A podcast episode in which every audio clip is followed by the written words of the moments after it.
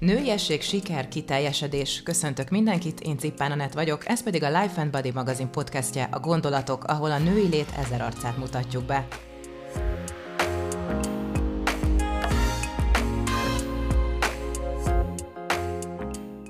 Mi tart össze, ha elmúlt a szerelem, a sikeres kapcsolatok titkáról dr. Almási Kittivel beszélgetek, de hogy ne rohanjunk ennyire előre, mielőtt a párkapcsolatok működéséről és megtartásáról kérdeznélek, Beszéljünk egy kicsit magáról a pár keresésről is. Nagyon sokan küzdenek vele manapság. Mi lehet ennek az oka? Tényleg azt gondolom, hogy ez most egy kvázi népbetegség, vagy egy ilyen teljesen kiterjedt probléma. A pessimistábbak úgy szoktak fogalmazni, hogy aki nem keres párt, az még nem tartott, tehát hogy ez bármilyen életkorban, tehát gyakorlatilag tényleg azt látjuk, hogy mindegy, hogy 30-as, 40-es, 50-es, 60-as éveiben jár valaki, bőven belekerülhet abba a helyzetbe, hogy újra párkereső lesz. És ezt lehet is látni az online társkereső felületeken, vagy a magáncégeknél, hogy minden korosztály keres. Ennek alapvetően az az oka, hogy borulékonyabb lett ez a rendszer. Régebben egy olyan társadalmi hozzáállás volt, ami hát majdnem, hogy lehetetlené tette a, a vállást. Mindig, amikor nagy társadalmi nyomás van az embereken, tehát hogy igazodj ehhez, különben nagyon kilógsz a többiek közül, ott nagyon hajlamosak az emberek afelé menni, hogy bármilyen áron, de akkor maradjanak benne abban a halmazban, ahol nem lognak ki. Tehát mivel régebben nagyon nagy feltűnést keltett, ha valakik elváltak, gyerekeken nagyon nagy teher volt az osztályban, tudod, az ő szülei váltak el, tehát rögtön meg tudták ezt fogalmazni vele kapcsolatban, ezért az emberek inkább benne maradtak többféle eszközzel, vagy nem néztek oda, vagy oda néztek, de a szönyeg alá söpörték, tehát valamilyen megoldást kerestek erre. Utána, amikor ez kinyílt, ez a, ez a lehetőség, és ez inkább egyfajta ilyen szabadság élményt adott az embereknek, és hát valljuk be, hogy vannak esetek, ahol kifejezetten ez valóban így van, hogy ez egy szabadság, lehetőség, ahol mondjuk egy méltatlan vagy bántalmazó kapcsolatból kilépett valaki, akkor tényleg egy áldás, hogy már ezt könnyen megteheti, de hát ez sajnos túlfutott, és az emberek azt élték meg, hogy ó, nem nagy cucc, nem nagy dolog, akkor, hogyha nem működik, ne erőlködjünk. Ugye itt nagyon nehéz eldönteni azt, hogy mikor van az a pont, amikor már föláldozod az életedet, vagy sok-sok évedet arra, hogy egy nem működő dolgot erőltes, vagy tényleg azt mondani, hogy ebben még van egy ilyen nekifutási lehetőség, hogy valójában tényleg meg tudunk újhodni egy kapcsolatban, ezt nagyon sokan nem hiszik. És ugye inkább azt gondolják, hogy amin már ennyire erőlködni kell, dolgozni kell, megjavítani kell, az már izzadságszagú, ehhez képest egy friss, egy új, egy bimbózó, az mennyivel könnyebb. És hát ahogy ezt nagyon sokan sok helyen leírták, ez ugyanígy van minden tárgyunkkal kapcsolatban, tehát valóban az ilyen egyszer használatos dolgok, egy szezonos ruhák, tehát hogy a, az ilyen gyors felhasználások irányába tolódtunk el, szerintem a legtöbben nem tudnák megmondani, hogy hol van egy háztartási kisgépszerelő műhely, mert föl sem merül bennük, ha valami elromlik, azt meg lehetne javítani. Tehát ez egy általános gondolkodás, azt gondolom, hogy annyira sokfelé eldarálódunk, elfolyik az energiánk, hogy már nincs időnk arra, hogy helyrehozzunk dolgokat, hanem inkább akkor a könnyebb ellenállás irányába fordulnak az emberek, és tovább lépnek. Amiért ennyi a társkereső, az az, hogy azért arra előbb-utóbb rá kell jönni, hogy társat találni, azért nem olyan egyszerű. Az, hogy vannak alternatív lehetőségek, az, hogy bemegy egy csinosabb nő vagy férfi egy szórakozó helyre, és látja, hogy hú, hát azért sokan megnézik, kelteti azt az illúziót benne, hogy hát millió alternatívája van, és akkor lehet, hogy hazagondol, és azt gondolja, hogy otthon meg csak veszexünk, hát minek szenvedek itt, hát itt van ennyi alternatíva.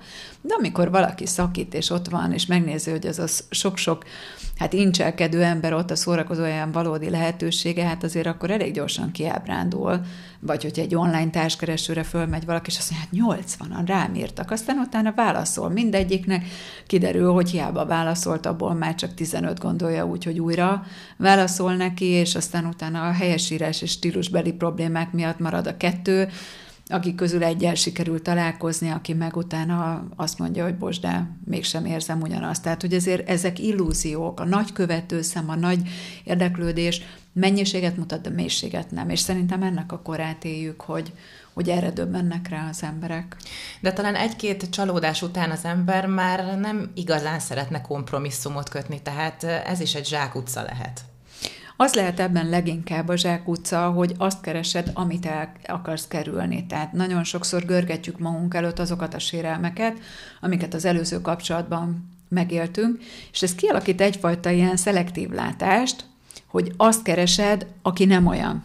Na most, hogyha én arra figyelek, hogy nem tudom, mondjuk zsugori volt az előző, amaz legyen nagyvonalú, ezt mondjuk elég sokan keresik, akkor, akkor ugye lehet, hogy találsz egy nagyvonalút, csak éppen nem nézted meg még azt a 15 dolgot, ami egyébként az alapelveit szempontjából mérhetetlenül fontos lenne, és akkor lehet, hogy elsodor egy ideig, óráig az, hogy na itt végre megvan az, ami az előzőben nem volt, vagy itt végre másképp van, ami az előzőben rosszul működött. Tehát nagyon sokszor mondom, ráfókuszálunk ezekre a vagy hiányzó, vagy rosszul működő dolgokra, amiket cipelünk az előző kapcsolatból, és annyira hálásak vagyunk, ha a következő ezeket másképp produkálja, hogy figyelmen kívül hagyjuk az összes véscsengőt, ami ott lenne adott esetben az órunk előtt. Úgyhogy ezek aztán ugye újra kipukkadnak ezek a lufék, akkor rájössz, hogy na azért az mégis fontos neked, mégis hiányzik, és akkor már azt keresed a következőnél. Ahelyett, hogy ilyenkor valaki letisztulna, és megfogalmazná, hogy ő neki mire van szüksége. Ebbe bele lehet venni a tapasztalatokat is, de nem abból indulunk ki, hogy azért keresek valakit, mert Jóska ilyen volt előtte, hanem mert keresek valakit, aki valamilyen. Azért egy fél mondattal annyit megemlítek, ami érdekes, hogy a kutatások azt bizonyítják, hogy még ha valaki le is tisztul, és azt mondja, hogy mondjuk nekem vannak olyan alapelveim, amikből nem engedek. Tehát ez biztos, hogy így kell, hogy legyen, hogy ő erre ez pozitívan álljon, amazt meg ne csinálja, mondjuk. És utána, ha úgy alakítják a vizsgálatot, hogy az ilyen típusú párkeresőknek azt mondják, hogy igen, de ott van mégis valaki, tudjuk, hogy nem fér bele a te elvárásaidba, mert azt mégis csinálja, amazt meg mégsem tudja fölmutatni, de nagyon tetszel neki, tehát ő nagyon nyitott lenne egy kapcsolatra, mindegy, ezek bonyolultabb vizsgálatok, nagyon huncut módon vannak ezek felépítve, akkor az illető nem azt mondja, hogy oda sajnálom, hogy ez, ez, ez így alakult, pedig milyen jó lett volna egy párkapcsolat, hanem azt mondja, hogy jó, hát azért találkozhatunk, most végül is igen, hát az fontos nekem, de lehet, hogy vannak egyéb értékei, és akkor ez így jó lesz. Ugye ennek két olvasata van. Mondhatod azt is, hogy milyen rugalmas, mert valóban azért bizonyos területeken érdemes rugalmasnak lennünk, tehát azért, mert nem tudom, más a bioritmus, attól még működhetünk jól.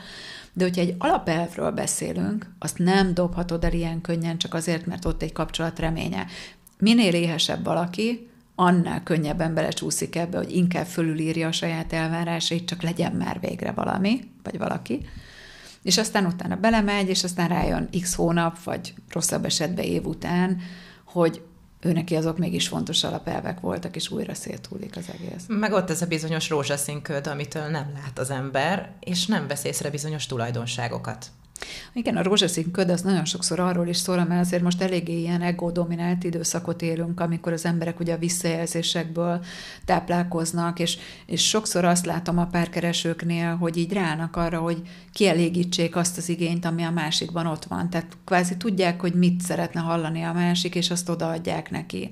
Férfiak egészen konkrétan meg tudják mondani, hogy mi az a 10-20 mondat, amivel szinte bárkit le tudnak venni a lábáról, mert mert erre vágyik minden nő, hogy végre ezt hallja. De ugyanúgy a nők is nagyon sokszor megfogalmazzák. És nem azért mondják ezt egymásnak, mert már kialakult bennük az az érzés, vagy az a vélemény, hanem egyszerűen azért, mert tudják, hogy vagy gyorsan célt érnek el, vagy szimpatikussá válnak a másik ember számára.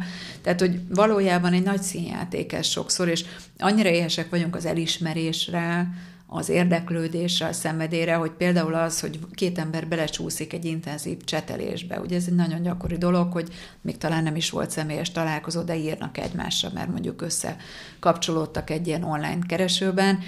Ez a függőség, hogy valaki gondol arra, hogy én fölébredtem, hogy rám ér, hogy hogy aludtam, mi lesz a programom, tehát egyáltalán érdekel valakit, hogy én létezem, ez önmagában függőséget tud kialakítani, tehát egy pillanat alatt elhiszem, hogy én szeretem azt az embert, aki olyan jó érzést kelt bennem, hogy mégis fontos vagyok valakinek. De azért ezt érezzük, hogy ez nem azt jelenti, hogy az embert szeretem, hanem azt a helyzetet szeretem, amiben végre megint érezhetek valamit. Tehát, hogy ezekben tudunk nagyon elcsúszni, és ezért mondom, hogy ha lehet ilyen egyszerűen fogalmazni, minél éhesebb vagy, annál kiszolgáltatottabb, annál könnyebben mozgatod ezeket a határaidat. A nők ráadásul szerintem könnyebben mondják azt, hogy bizonyos helyzetekben, hogy ó, majd én megváltoztatom. Most látom ezt a hibát, de ó, majd idővel dolgozunk rajta, és, és ez egy működő kapcsolat lesz. És aztán eltelik x idő, elmúlik ez a bizonyos köd, és aztán szembesül vele a hölgy, hogy hoppá, ez nem fog menni, mert nincs meg a másik oldalról ugyanez. Igen, ez az ősidőktől fogva így van valójában, sőt, tehát ez egy valódi evolúciós megállapítás, hogy mivel tudtak a nők elérni célokat. Például a férfiaknál nem véletlen, hogy a nőknél ez az áskálódás, egymás lehúzása, kibeszélése, ez azért is volt meg régről, maradt meg bennünk, mert a réges-régi időkben azok a nők, akik nem olyan jó adottságokkal rendelkeztek, tehát valamiért így a perifériára szorultak, féltek, hogy nem tudnak utódot nevelni így, ők valahogyan el kellett, hogy érjék, hogy mégis legyen mondjuk partnerük, és nagyon sokszor mások ról való rossz hírkeltéssel tudták ezt elérni például, tehát így tudtak esélyhez jutni.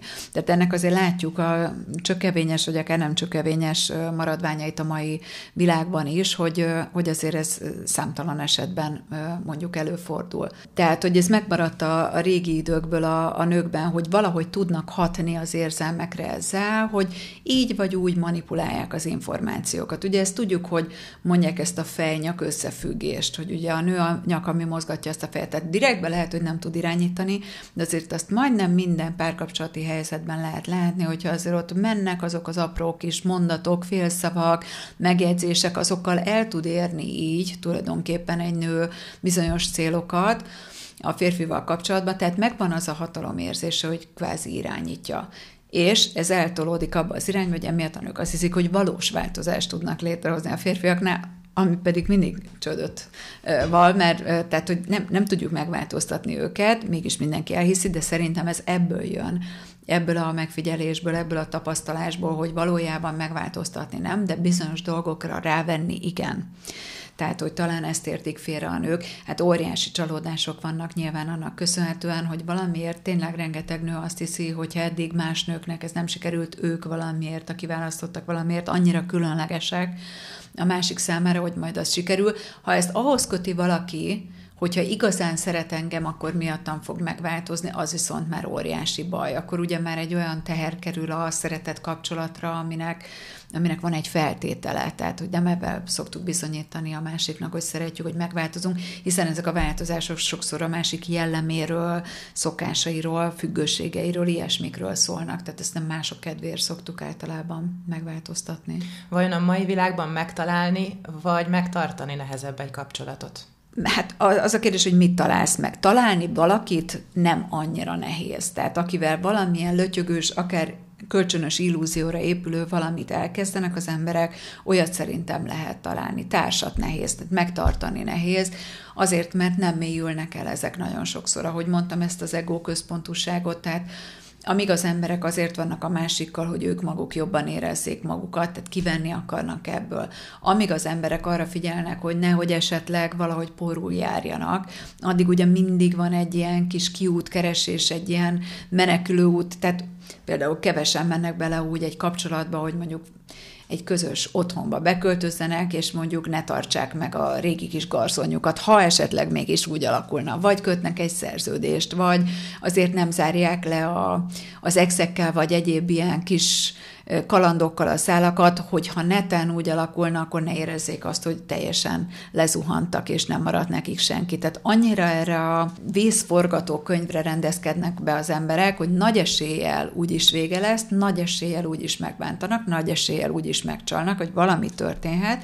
Ezért jó előre kidolgozom, hogy ne halljak bele akkor se. Ez részben egy nagyszerű dolog, hiszen egyébként egy kognitív viselkedés terápiás ülésen simán foglalkozunk ilyenekkel, hogy nézd meg, hogyha ez az vagy amaz történik, tehát a legrosszabb, akkor is legyen rá egy megoldási módod, ez önmagában nem baj, ha ez ott, mint tudod, benned van, hogy akkor is túl tudod élni, ha ez így alakul. és jó is, ha így vagyunk egy kapcsolatban, hogy azt gondoljuk, hogy túl tudjuk élni, nyilván nagyon fájna, de túlélhető. De amikor ennyire konkrét menekülő utakat munkál ki valaki, tehát konkrétan a lakás, amikor föntart kapcsolatokat, én úgy szoktam hívni, hogy háremet tart fönn valaki azért, hogy nehogy vége, véletlenül az egója olyan csorbát szenvedjen, hogy azt érezze, hogy nem kell senkinek, és ezért három-négy-öt szállat tart úgy ébren, ez nagyon gyakori például, és ennek mind-mind ez a a mozgatórugója, hogy ne legyek kiszolgáltatott a másik ember számára. Pedig, ha belegondolsz, akkor egy párkapcsolatnak ez a lényege, hogy csak egymásnak vagyunk, én úgy szoktam fogalmazni, önként lemondunk az összes alternatíváról. Hát ez a lojalitásnak a lényege. Ha nem tudsz lemondani az alternatívákról, akkor nem vagy egy igazi párkapcsolatban, hanem akkor csak úgy együtt lötyögtök. De ebben gyakorlatilag el is éred azt, hogy nem lesz egy olyan mélysége, amiben, amiben tényleg egymásra találtok, hiszen nehéz úgy mondjuk hátradőlni egy karosszékbe, belesüppedni, hogyha közben végigfeszítem a lábészmomat, hogyha bármikor ugrani kellene, akkor. Tehát most vagy feszülsz, vagy hátradőlsz. Így nem ereszkedsz bele, ezt a másik is érzékeli, ő sem fog úgy beleereszkedni, ő is fél attól, hogy megbántják, és itt tulajdonképpen kialakítjátok, hogy ez egy bizonyos szinten megreked. Ezt meg lehet mondani, hogy mi kell egy sikeres párkapcsolathoz? Hát biztos meg lehet, csak szerintem százan százfélét mondanának erre. Szerintem vannak alappillérek. Például az, hogy, hogy bizalom azért megúszós válasz, mert mindenkinek mást jelent. A lojalitás ugyanígy. Tehát én inkább azt mondom, hogy az a korrektség nagyon fontos építő eleme ennek a, a jó kapcsolatnak, tehát alapköve gyakorlatilag, tehát ez a bizalom, lojalitás, korrektség, hogy nézzem meg általában, hogy élem az életem, amikor a párom nincs jelen. Hogyha úgy érzem, hogy ha akarna, bármikor belenézhetne a varázsgömbbe, és megnézhetne, hogy éppen mit csinálok, kivel, miről beszélek, és hogyan, akkor valószínűleg jól csinálom. Ez nem azt jelenti, hogy picit is egészségesnek tartom, hogy egymás telefonjába belenézzenek emberek. Két okból kifolyólag, egyrészt mert biztos találnak valamit, ami nem fog jól esni, ha nem találnak, akkor pedig arra fog gondolni az illető, hogy gondosan kitörölték. Tehát sajnos ebben megnyugvás nincs. Az, hogy miért találnak biztosan olyat, azért, mert vannak olyan típusú helyzetek, ahol egyszerűen egy régi ismerőssel összefutunk, kedvesen köszönünk, vagy valaki megkínál egy kávéval, visszamosolygunk, hogyha egy érzékenyebb párod van, lehet, hogy már az se esne mondjuk annyira jól neki, ezeket fölösleges odatolni az orra elé. De azt mindenki meg tudja mondani lelkismeretesen, hogy tulajdonképpen nem szoktam olyan dolgokat csinálni, nem szoktam úgy osztani a lapot senkinek, nem szoktam úgy beszélni róla a háta mögött, tehát bármilyen korrektséggel kapcsolatos témába beletekintünk, hogy ő ne nézhetné, hallgathatná azt végig jó szívvel. Ha ezt így gondolod, akkor például nagyon jó ez az alapkő. Ez szerintem egy nagyon fontos dolog.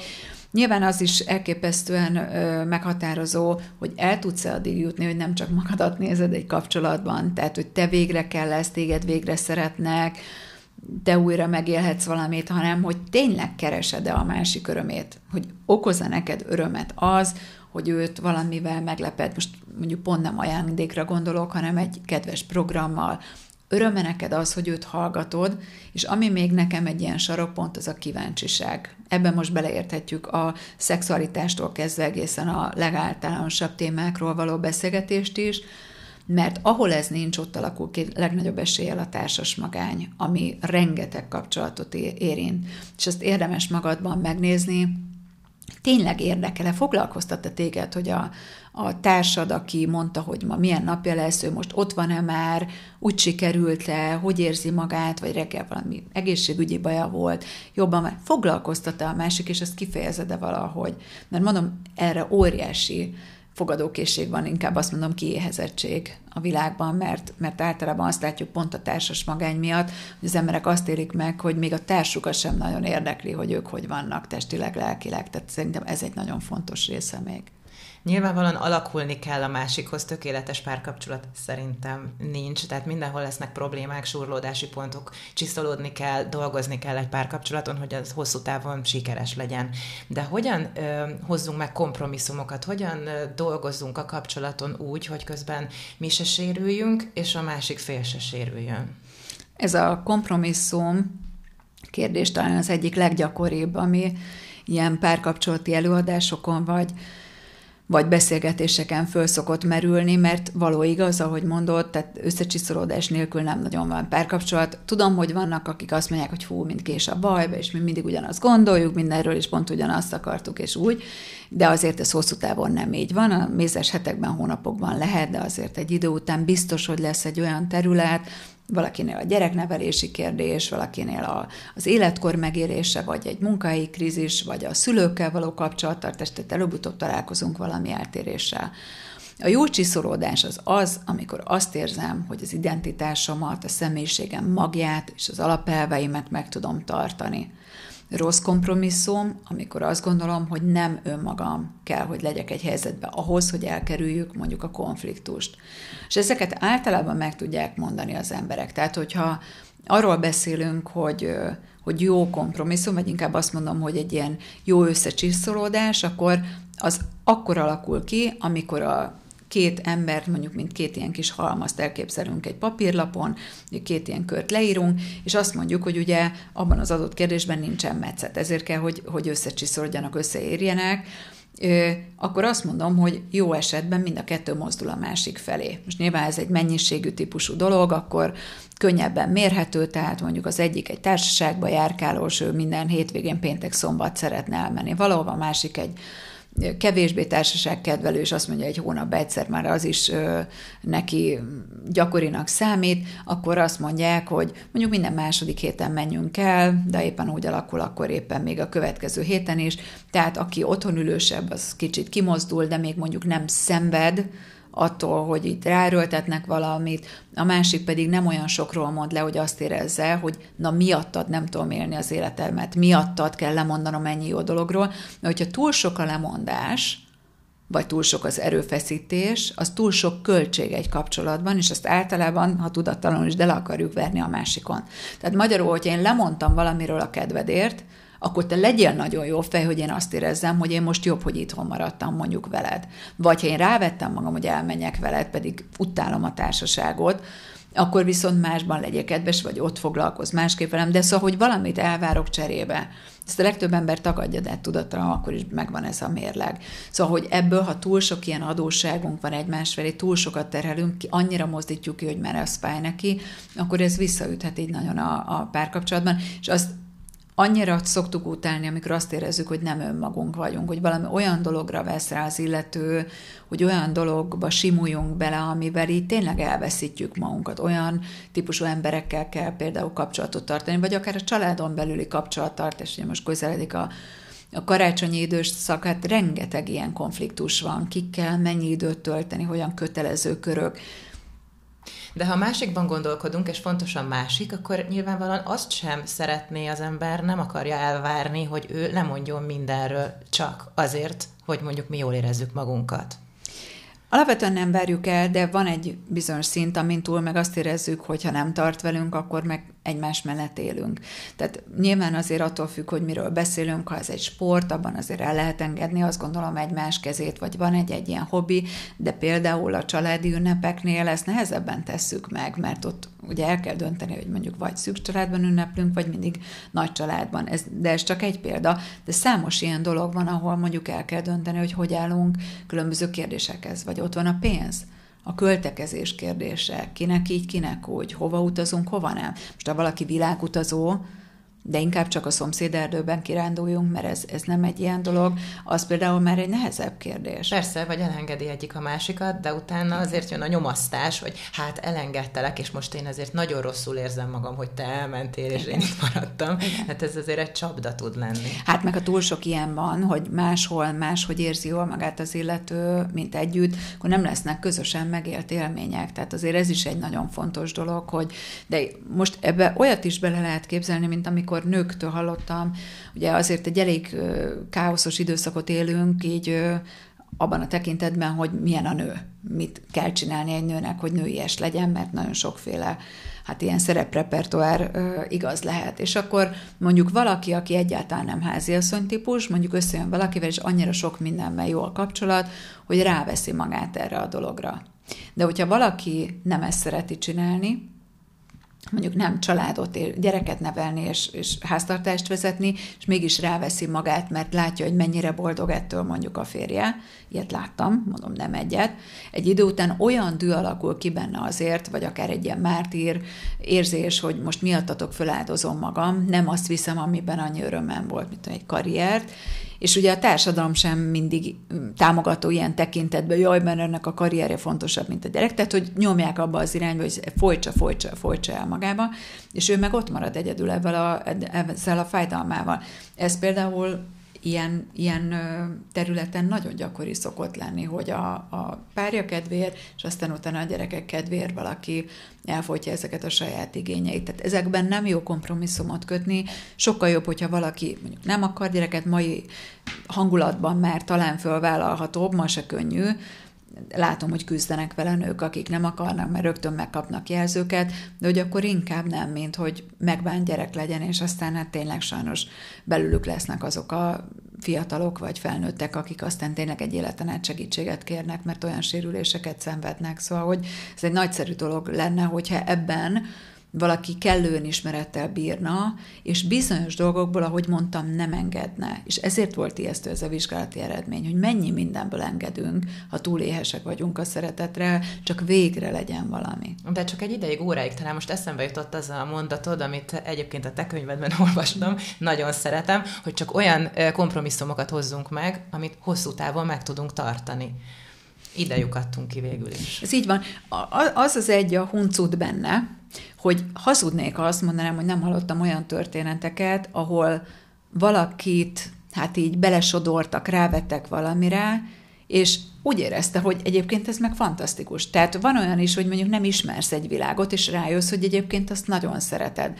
Ez bármi lehet, hogy mondjuk kiköltöztek a fővárosba, és el se tudta képzelni az illető, hogy, hogy ne a zajba Van legyen, ne a pörg. Igen, tehát hogy például ott fantasztikusan érzi magát, de nyilván ellenpéldát is tudnék mondani, aki rávette magát, mert például a család, meg kisgyerekek nem tudom, és azt mondja, hogy megőrül, megőrül a csendtől. Tehát, hogy ezek már egyéni kérdések, csak azt mondom, néha azért hozhat ez nagyszerű dolgokat is, vagy rávesz a társad, nem tudom, egy típusú hobbira, a sportra, vagy például bevezet társasági életbe, és megtapasztalhatod, hogy mégis tudod magad jól érezni, vagy koncertekre jársz Tehát ki is nyithat ez kapukat, de az a kérdés, hogy van-e magaddal, vagy tudsz-e magaddal egy olyan párbeszédben lenni, hogy figyeled magad, hogy ne az legyen a fontosabb, hogy a párod miatt belecsúszol, mert akkor veszítheted így el magad, hanem hogy tudsz magaddal beszélni, és ez jó, ezt be tudom építeni. Ez ugyanaz, amit én mondok a terápiákon, előadásokon, hogy, hogy soha nem szabad senkit így követni, hanem hogy erezd át magadon ezt az egészet, szerintem próbálj ki mindent,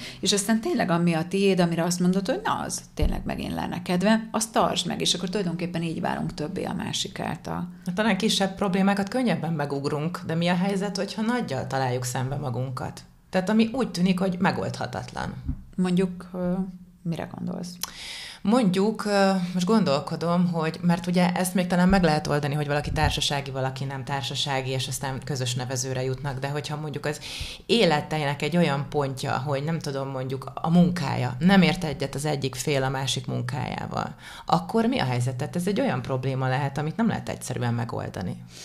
Itt is nagy kérdés, hogy amikor például a másik munkájával, elfoglaltságával, vagy ö, akár ö, nézőpontjával nem értünk egyet valamilyen tekintetben, akkor a másikkal van bajunk, vagy egy, egy konkrét mondjuk szerepvállalásával. Nagyon sokszor a szerepvállalások is már egy ilyen nagyon bonyolult összefüggésből származnak, hogy például azért csodródik bele valaki, mert ott meg a mondjuk a főnöke akarja ezt tőle látni. Tehát ugyanúgy, ahogy mi a párunk kedvéért belesodródhatunk valamiben, a párunk is belesodródhat, nem tudom, a szülei, a főnöke, a nem tudom, baráti köre elvárása miatt valamibe.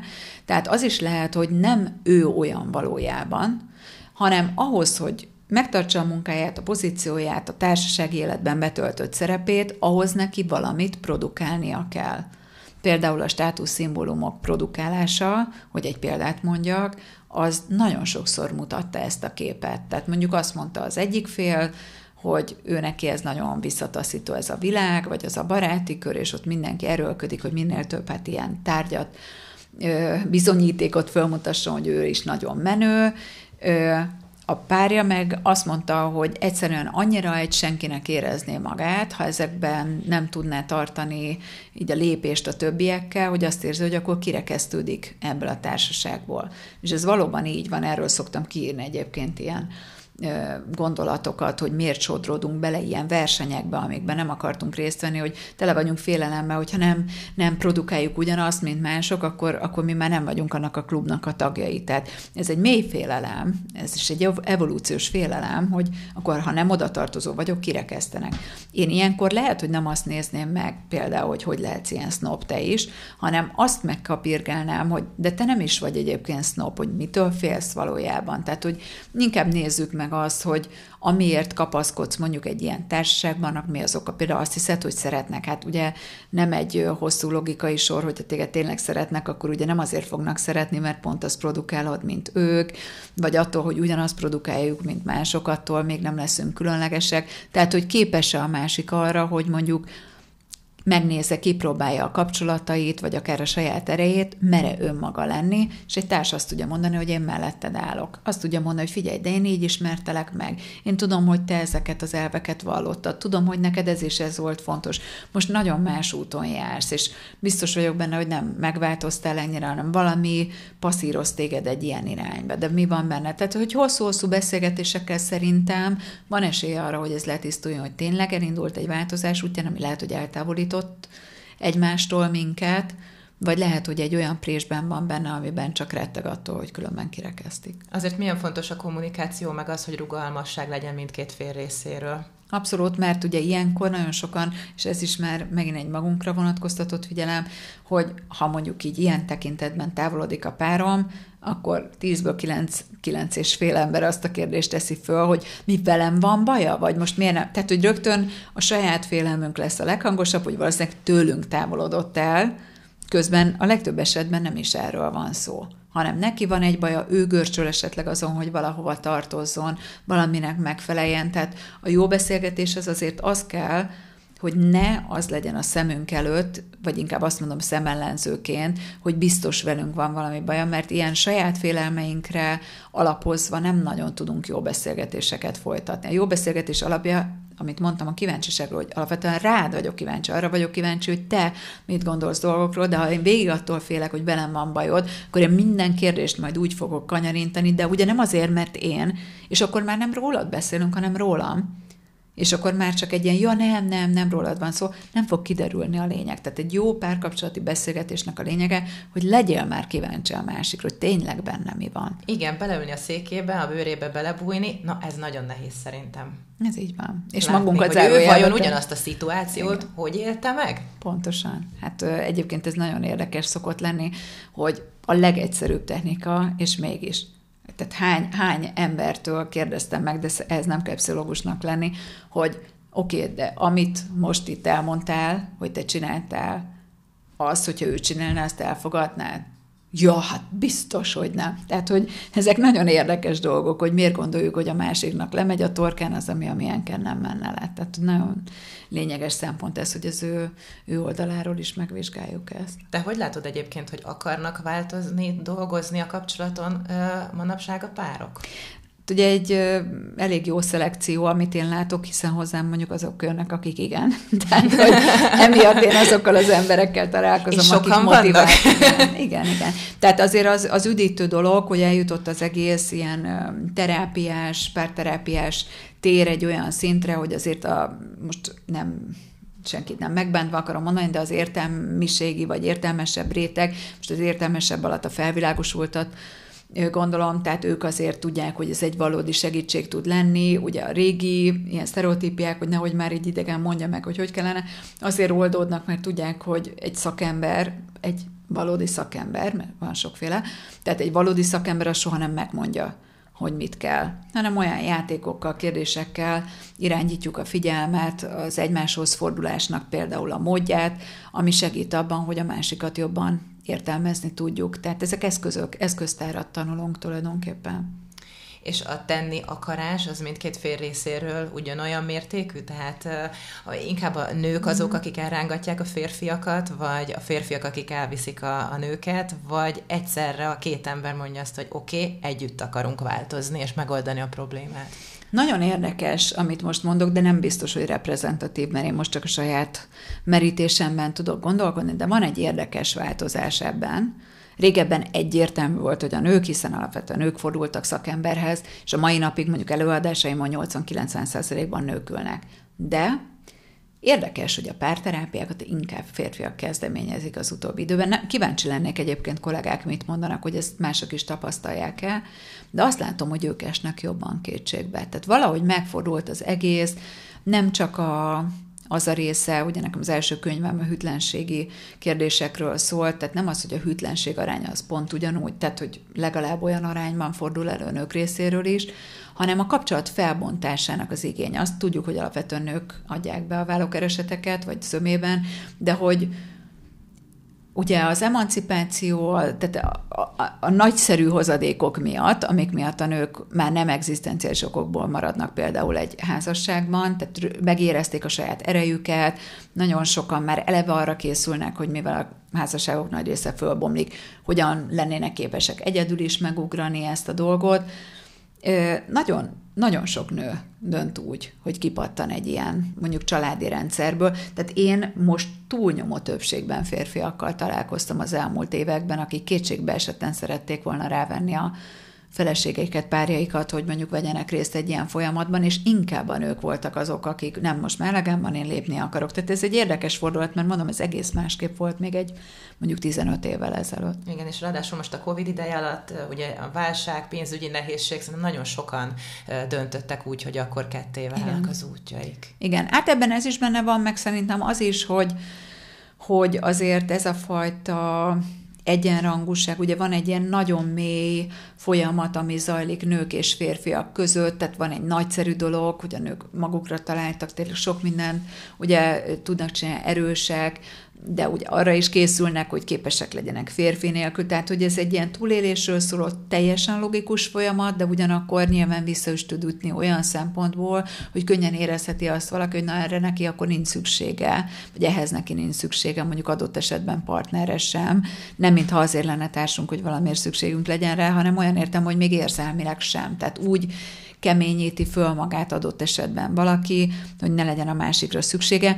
Én a férfiaknál azt látom, hogy az a nagyszerű folyamat van, hogy sokkal érzékenyebbek tudnak lenni, sokkal közelebb kerültek például tényleg a saját olyan érzelmi reakcióikhoz, emiatt csomó jó apukát látunk. Tehát egy nagyon sok nagyszerű folyamat fakad ebből, hogy nem az van, hogy ők a családfertartók aztán pont, hanem hogy tényleg érzelmileg is bevonódnak, de ezáltal mondjuk érzékenyebbek, és nagyon sokszor ilyen helyzetben azt látják, hogy, hogy mondjuk kevesek, hogy, hogy lecserélhetők, tehát hogy van egy ilyen, mondom, egy ilyen visszabillenés, de ez két jó folyamatnak a, a visszacsapása mégis, mert nagyszerű dolog, hogy a nők nem kiszolgáltatottak, és nagyszerű dolog, hogy a férfiak mernek érzékenyebbek is lenni, de azt gondolom, hogy egy olyan paradigmaváltásban vagyunk, ahol ez még sajnos a váltás folyamata, ami hát ilyen senki földje, amikor már az nem jó, ami volt, de még, még ez sem forta ki magát, tehát én ezt látom most. Az egészséggel kapcsolatban szoktuk azt mondani, hogy a megelőzés nagyon fontos. Egy párkapcsolat esetében hogyan ö, cselekedjünk, hogy ezt a megelőzést, ezt minden szempontból ki tudjuk elégíteni?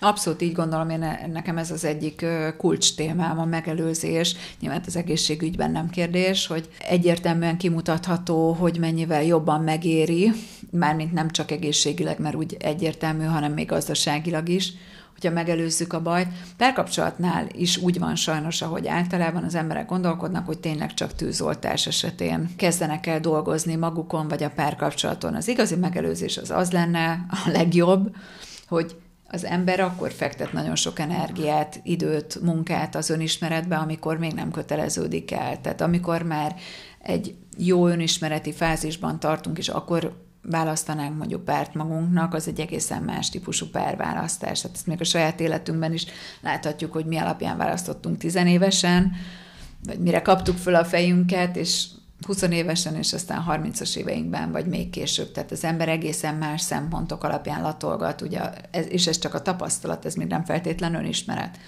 De hogy az önismereted alaposabb, akkor te meg tudod jól fogalmazni, hogy mire van szükséged, meg azt is, hogy mi az, amire nagyon nincs. Sokkal kevesebb mellényúlás lenne ilyen szempontból. Nyilván az önismeretet kapcsolaton belül is lehet fejleszteni, és most már rengeteg olyan játék és lehetőség van, ahol közelíthetünk egymáshoz. Tehát konkrétan ugye társas játékok alakultak ki, vagy fejlesztettek ki ilyeneket, ahol mondjuk az egymással kevésbé jól kommunikáló párok jó kérdések kapcsán tudnak beszélgetni egymással rengeteg páros programban. Van olyan, hogy házas pároknak tartott ilyen program, itthon is, külföldön is több ilyet hallottam, ahol kifejezetten ezt tanulják, hogy hogy ismerjék meg a másik olyan oldalait is, amik vannak kommunikációs csoportok, tényleg hogyan beszéljük meg, hogyha a konfliktusunk van egymással. Család, felkészítő csoportok, a gyerekvállalás ugye az egyik legnagyobb próbatétel, nem véletlen, hogy ugye a gyerek vállalás utáni időszakban történnek a vállások nagyon nagy mennyiségben, aztán ugye a kirepüléskor, tehát ez mindenképpen egy ilyen kérdés. De ezekre abszolút vannak most már lehetőségek, ezek nem voltak régen, úgyhogy ezekkel tényleg tulajdonképpen csak élni kell. Kitti, nagyon szépen köszönöm, hogy itt voltál. Szerintem nagyon sok hallgatónak segítettél most. Bízunk benne. Úgyhogy én szerintem egy következő alkalommal visszahívnálak okay. ebbe a podcastba, hogy örömmel, beszélgessünk örömmel, még. Köszönöm. Lájkoljatok minket az Instagramon, a Facebookon és a TikTokon, iratkozzatok fel a Life and Body Podcast csatornájára Spotify-on és Apple Podcaston, és találkozzunk egy következő alkalommal. Sziasztok!